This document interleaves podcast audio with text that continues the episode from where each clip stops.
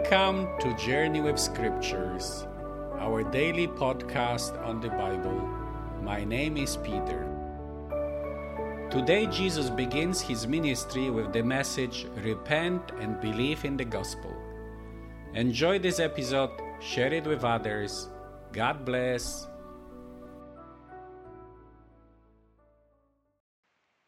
Mark chapter 1, verses 14 to 20. Now, after John was imprisoned, Jesus went into Galilee and proclaimed the gospel of God. He said, The time is fulfilled and the kingdom of God is near. Repent and believe in the gospel. As he went along the Sea of Galilee, he saw Simon and Andrew, Simon's brother, casting a net into the sea, for they were fishermen. Jesus said to them, Follow me, and I will turn you into fishers of people. They left their nets immediately and followed him. Going on a little farther, he saw James, the son of Zebedee, and John, his brother, in the boat mending nets. Immediately he called them, and they left their father Zebedee in the boat with the hired men and followed him. There are many gospels in the world about vaccines, growing economy, personal success, but there is only one gospel of God that tells us a story of God's rescue operation to save us from the mess that we have created through our wrong choices in life. There are many kingdoms in the world ruled by dynasties, emperors, kings, and politicians but they don't bear any resemblance with the reign of God.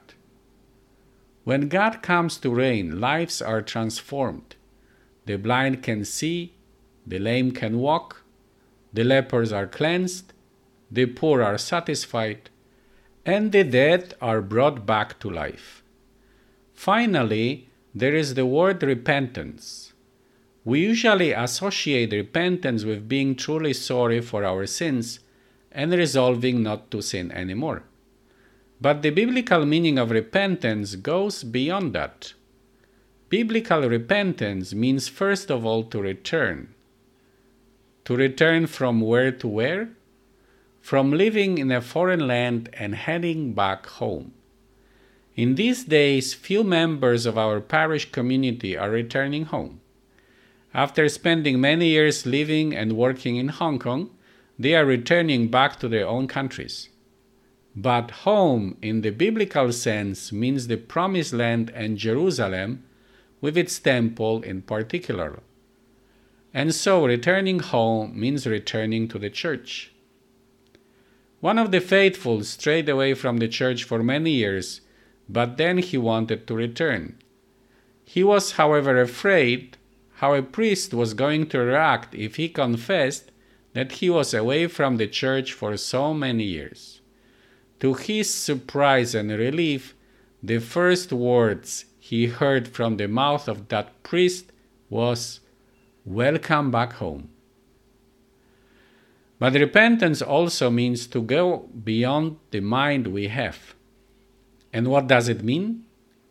We have been molded through socialization, the people we have spent most of our time with, and education, what our teachers put into our heads and hearts. And so we think and act the way the world we live in thinks and acts. Repentance means to allow God to shape our mind and heart by following Jesus. It is going to be a process, sometimes a painful one, letting go relationships and ideas that were so dear to us. This is the meaning of the call of the disciples. By following Jesus, they embarked on the way of repentance. It would be a long and painful process of dying to their egos and living for Christ. But when they finally graduated, they became the messengers of the gospel of God. They began to call others to repentance and faith in God's reign that transforms life. How about us? Are we willing to embark on this way of repentance? Are we willing to put our trust in the gospel of God?